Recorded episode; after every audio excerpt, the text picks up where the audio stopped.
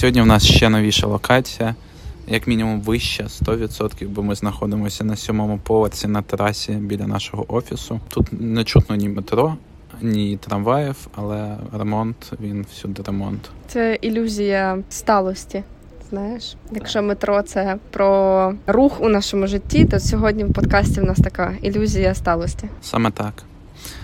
А, тож, це подкаст «Безглузда маленька трагедія». Я Михайло Комаров. І я Наталя Засядько. І сьогодні ми говоритимемо про маленькі безглузді трагедії дитинства. Те, що в дитинстві нам здавалось жахливою штукою, яка, можливо, навіть нам трошки дитячої травми принесла. Але зараз ми думаємо про них, обговорюємо їх.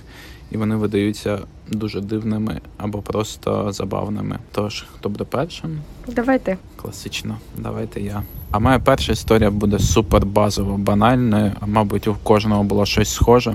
Але от одна історія мені запам'яталась дуже сильно. Це був випадок, коли я з сім'єю їхав на маршрутці в Білу церкву. Там під Білою церквою є дендропарк. І от ми їхали туди на маршрутці, я їхав півдороги, сидів собі на сидінні своєму біля вікна, і от на якійсь станції заходить жіночка і питає жахливу фразу, яка просто зламала мене на багато років. Це питання, фраза була «А за дитину заплачено?» І я такий, ви не уявляєте, який стрес був в моїх очах. Іншу половину дороги я їхав на руках у мами. І як же ж мені ця тіточка а, прям запам'яталась жахливою людиною. З іншого боку, я зараз, ну, думаю, логічно, в принципі, питання. Ну, питання не логічне, але логічно спитати, чи можна посунути дитину. Але от саме формулювання, чи заплачено за мене, пам'ятаю, вона мене довго тригерила ця штука. Це до того, знаєте, як всі, коли там батьки кажуть, що дитині шість років, щоб не платити за приїзд, а тобі сім, і ти гордо кажеш сім років, але це просто ще гірша ситуація, бо ну, типу, я навіть нічого не сказав, не зміг сказати, і потім просто німий сидів, дивився суворим поглядом на цю жіночку, яка зайняла моє тронне місце біля вікна в першому рядку в маршрутці. Це прям була велика, маленька трагедія. Я просто був менший, тому для мене і трагедія була по розміру більшою. Зараз я трошки більшим став, то мені трагедія меншою видається, але все одно жіночка так запам'ятав її назавжди просто. Так.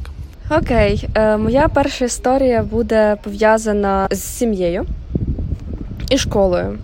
Це зараз для мене вже немає ніякого значення, але в дитинстві було трагедією просто величезного масштабу. Я дочка вчительки української мови та літератури і онучка вчительки початкових класів. І навчалась я у школі, де вони, власне, викладали. А це означає, що всі більшість років мого навчання в школі були пов'язані, власне, з цією трагедією. Тому що коли ти вчишся в школі, де викладає твоя мама і де викладає твоя бабуся, це означає, що тебе будуть дуже жорстко просто, не знаю, знущатися з тебе. Я не знаю, в моєму класі у всіх було розуміння, що якщо я маю таких батьків і таку родину, то за мене домовлено з усіма вчителями, то зрозуміло, чому я постійно беру участь в якихось конкурсах, чому я пишу контрольні на там, десять-дванадцять балів, чого я не знаю, ще щось. Ну, коротше, ну тому що я дочка і онучка вчителів. Але якось про зміну школи мова не йшла, тому що, ну, типу, не знаю, просто... Тут ж все домовлено вже, чого. Ну, дійсно, чого змінювати місце, та? Не знаю, потім ми переїжджали якось з місця на місце і змінювалися час від часу якісь заклади, де я вчилася, але все одно потім я повернулася в ту школу і закінчувала вже, власне, її. І цей аб'юз в класі, він... Типу, я виходила з нього, знаєш, а потім поверталася в нього. В мене не було друзів в школі, всі зі мною дружили тільки тому, що щось від мене треба було. Ну, там, не знаю, приходила якась нова людина в клас. Я була дуже комунікабельною, коли була малою. Ну, типу, зараз я прям дуже не люблю людей, а раніше я дуже їх любила. От, і е, я могла там, знаєш, з усіма перезнайомити, не знаю, розказати, хто чим займається, якісь гуртки про кожного вчителя, ну, коротше. І зі мною товаришували в трьох випадках. Або це була новенька людина, якій треба було освоїтися в новому колективі, або це була старенька людина, якій треба було щось списати або з чимось допомогти. І, не знаю, третя людина, це якій було просто нудно. Мене це дуже сильно бісило. І це було для мене дуже великою трагедією, бо я реально прям не хотіла ходити в школу, я ненавиділа е, середовище, в якому я знаходжусь, і мені було мега некомфортно. Мені було комфортно тільки з колом людей, які в школі постійно готували якісь свята, тому що я там, не знаю, танцювала, співала, була ведучою, мені там так кайфово було. Я була готова взагалі не ходити на уроки, тільки приходити, щось організовувати, щось робити, бо мені це дуже сильно подобалося. І, власне, перевага того, що ти це робиш, те, що тебе знімають з якихось нудних уроків, і ти йдеш робити щось цікаве. І я ще дуже сильно любила різні олімпіади, конкурси, не тому, що я вчительська дочка, а тому, що мені це, правда, було цікаво. І в мене були прямо цілі періоди, там, де я тижнями, не знаю, кожну суботу, неділю їздила на якусь олімпіаду. І це було цікаво. У мене, насправді, батьки, звісно, в школі не викладали, і там родичі не викладали. Але так вийшло, що в мене в школі вчилися і мій найстарший брат, і старший брат, і старша сестра. І тому мене часто плутали старші викладачі з ними, або просто постійно порівнювали. Але, ну, типу, я не буду йти в цю трагедію. Але в мене була штука, яка мене вирізняла. Я добре знав англійську мову в школі, при тому, що в нас була спеціалізована англійська школа. Але мені пощастило, мене віддали на навчання англійській мові в чотири роки. Спочатку там просто це в ігровій формі було, потім мене віддали в спеціальну школу при музичній школі, де була англійська окремо. І там ми пісні вчили, співали, потім, коли далі навчалися, то там прямо були окремі предмети, багато, там штук десять різних предметів, природознавство. Я, як зараз пам'ятаю, сторінку там тексту про метал, типу айрон, і, і там сторінка тексту, і тобі треба вивчити, переказати. І це було мені щось років там дев'ять. А, і, ну, коротше, якось мені так сильно вдавили, ну, в якийсь момент мені це не подобалося, але мені вдавили цю мову, що вона в якийсь момент стала відносно плюс-мінус рідною. Звісно, словарний запас в мене не такий, як у носія, але, ну, в мене немає жодної проблеми просто в будь-якій ситуації в житті взяти і перемкнутися на англійську мову, бо я знаю, у багатьох людей є з цим проблема. Вони такі: ой, я не знаю, в мене погана вимова, та погано. В мене не ідеальна вимова, в мене багато є теж проблем помилок, але от страх розмовляти англійською мовою мені відбило от через те, що просто його не було, бо в дитинстві всі відкриті, і я такий: англійська, ну, буде англійська, буду ще цією мовою розмовляти. Це класно.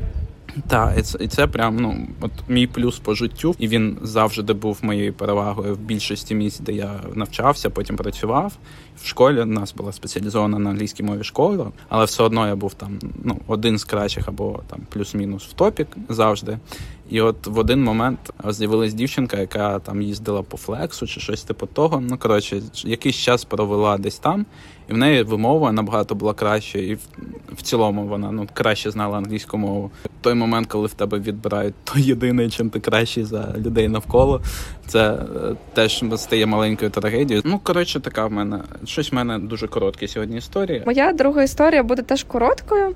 Я думаю, кожному з нас в дитинстві було знайоме відчуття, коли ви з друзями влітку е, граєте десь на вулиці в якісь дуже прикольні, як вам здавалося б, е, ігри, е, заграєтеся до вечора, настає вже десь якась, не знаю, десята вечора, і ти розумієш, що якщо ти зараз зайдеш додому попити води, не знаю, там взяти якусь м, куртку тебе чи, чи ще щось, то тебе вже більше не випустять. В мене була... Так вийшло, що я росла з бабусею, і в мене була досить сувора бабуся, і вона е, взагалі була проти того, щоб я гуляла десь після восьми вечора, але ладно, то можна було домовитися за це, якось там якимось, е, щось треба було вдома зробити, знаєш, хороше, там, з консервацією допомогти, прибирати в хаті, я не знаю, піти курей погодувати чи ще щось зробити, е, щоб випросити оці додаткові там дві-три години вечірньої прогулянки. І я пам'ятаю оце відчуття, таке трагічне, правда, що ти розумієш, якщо ти зараз зайдеш, то ти більше не вийдеш. А у вас там увечері якраз розпал якоїсь гри. От ви якраз, ну, типу, не знаю, або вам просто дуже прикольно спілкуватися, чи ви зараз щось прикольне робите. І ти таки думаєш: ні, будь ласка, я не хочу сидіти вдома. І я обожнювала, коли бабуся виходила на вулицю ввечері і починала дуже довго говорити з сусідами. І вони там щось сиділи на лавці і щось могли обговорювати годинами. І от коли вони заговорювалися, треба було просто, головне, їх було не зупиняти, тому що це означало, що вони можуть проговорити так одну годину, дві години, там, три, і в тебе є якийсь додатковий час на те, щоб прогулятися. Третя історія. Щось ми сьогодні прям дуже ефективно витрачаємо час. Буде у нас сьогодні коротенький подкаст, бо все одно їх ніхто не слухає. У нас по статистиці, я подивився, до речі, перший послухано сімнадцять разів, другий чотирнадцять, третій вісім. Тому, якщо це послухає чотири, ми йдемо в правильному напрямку. Я думала, ти скажеш, якщо це послухає чотири, ми не будемо писати п'ятий епізод. Ну, як тоді просто викладемо всі фотки, які нас фоткали на фотосесії, скажемо, про що там мало бути, і все. Та ну ні, так не цікаво, не треба. Тож третя історія. Вона схожа на мою другу історію теоретично, але трошки по-іншому. Якщо англійська в мене насправді була нормальна завжди, я ну, знав, що це так і є, то в дитинстві я ще думав, що я вмію класно малювати, бо всі дитячі мої картини на чотири фломастерами, які я малював там швиденько, з деревами пласкими і так далі, ну, кожен раз мені там мама казала, вау, класно, дуже красиво. І от коли тобі там все дитинство кажуть, що це дуже красиво, ти такий, ну, значить, це дуже красиво. Ти починаєш в це вірити. Але в певний період часу вісім тобі вже перестають постійно казати, що там всі твої картинки красиві. І це теж в якийсь момент стає трошки сумно, особливо коли ти це розумієш в форматі, що там прийшов на урок малювання, намалював щось, як завжди, тобі кажуть, ні, ну це не серйозно. Ти такий, але ж я буду в академію художню поступати. Можливо, через це в мене взагалі дуже довжелезна така маленька велика трагедія намалювалася, що я ж поступав на архітектуру а, в художній вуз. Нам треба на вступах було, зараз не знаю, але тоді треба було окремо рисунок і окремо живопис. А здавати чотири дні, ми там зранку і ввечері сиділи, це чотири, малювали. І там дуже конкретні штуки, тобто це натюрморт і а, гіпсова голова. Академічний малюнок. Тобто це не те, що щось ти креативне собі mm-hmm. там намалював. Щось придумав і намалював. Да. Це, по суті, просто як ти працюєш фотоапаратом. Дуже поганим фотоапаратом. При тому, що там я, більшість моїх однокурсників ходили багато, там, декілька років перед цим на різні курси, там, в різні школи художні, де прямо вчили конкретно малювати голови гіпсові, різні, малювати натюрморти, аквареллю. Але, ну, просто це в якийсь момент стає настільки вдавленим в тебе. І на відміну від англійської мови, це не стає чимось для тебе природнім, для мене щонайменше. І це створило відчуття відторгнення. Зате ти класно малюєш сторіборди. Дякую. Але, ну... Це... А я думала, звідки така навичка? Тепер зрозуміло. Ну, але це просто академічний малюнок. Це, ну, ну, по сторіборди це креативна, а от ну, це... Ну так, але в тебе ж все одно залишився нав... ну, навичка, залишилась навичка, ну, щось малювати. Бо я, наприклад, людина, яка не вміє рівно намалювати квіточку. Ну, от, типу, взагалі, я...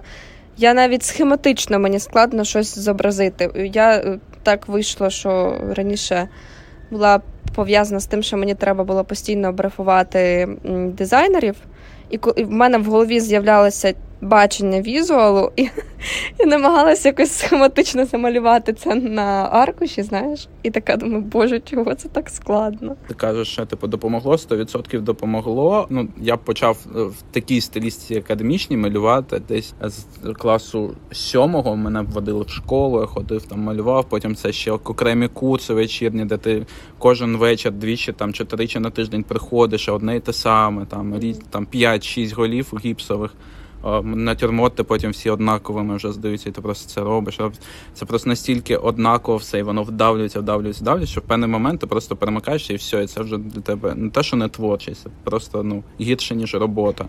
А, в мене третя історія буде дуже абсурдна, пов'язана з комп'ютерними іграми. Нічого собі. Я люблю комп'ютерні ігри, особливо, якщо це щось сюжетне. І в дитинстві я переграла в купу детективних якихось ігор від Alawar, якщо ти пам'ятаєш, що це таке. Я, я не знаю, що це таке. У мене в дитинстві була тільки приставка PlayStation два, яку мені подарували.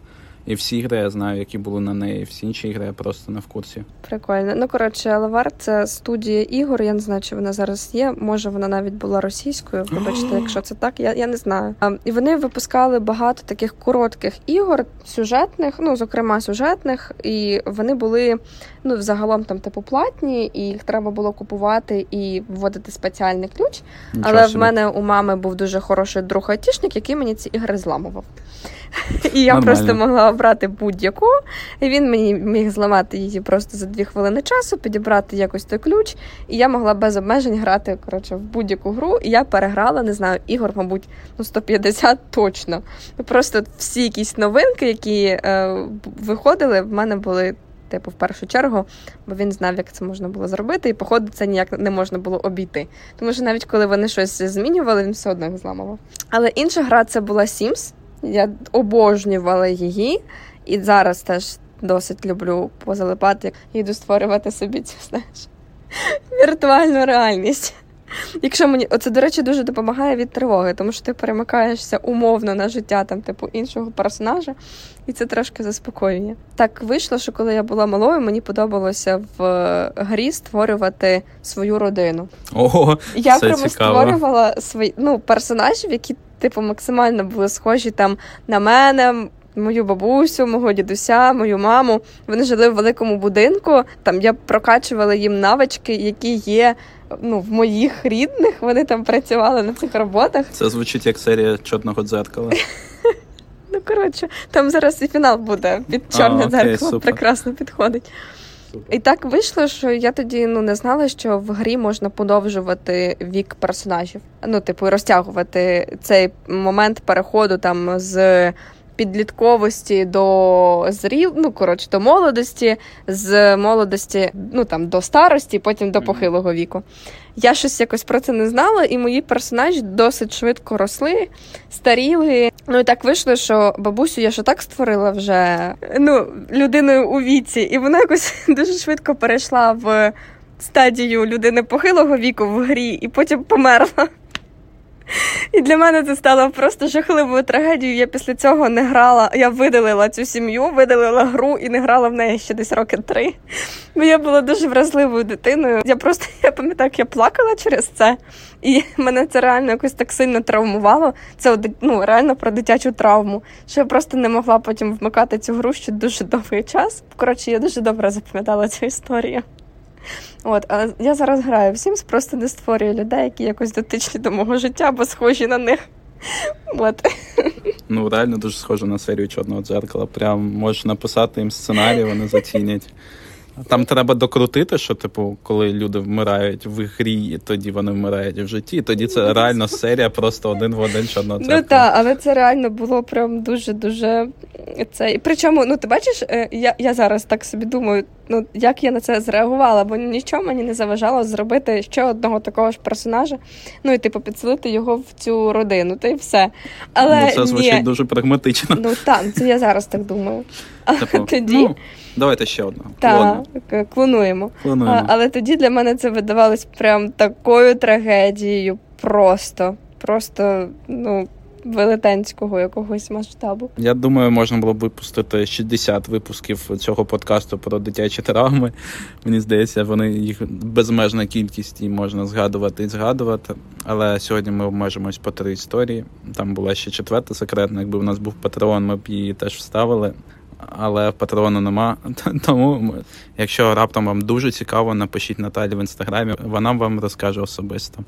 А поки що я нагадаю, що це був подкаст «Безглузда маленька трагедія». А підтримуйте ЗСУ, підтримуйте один одного. Ми не знаємо, і лікуйте що... свої дитячі травми. Та, це важливо.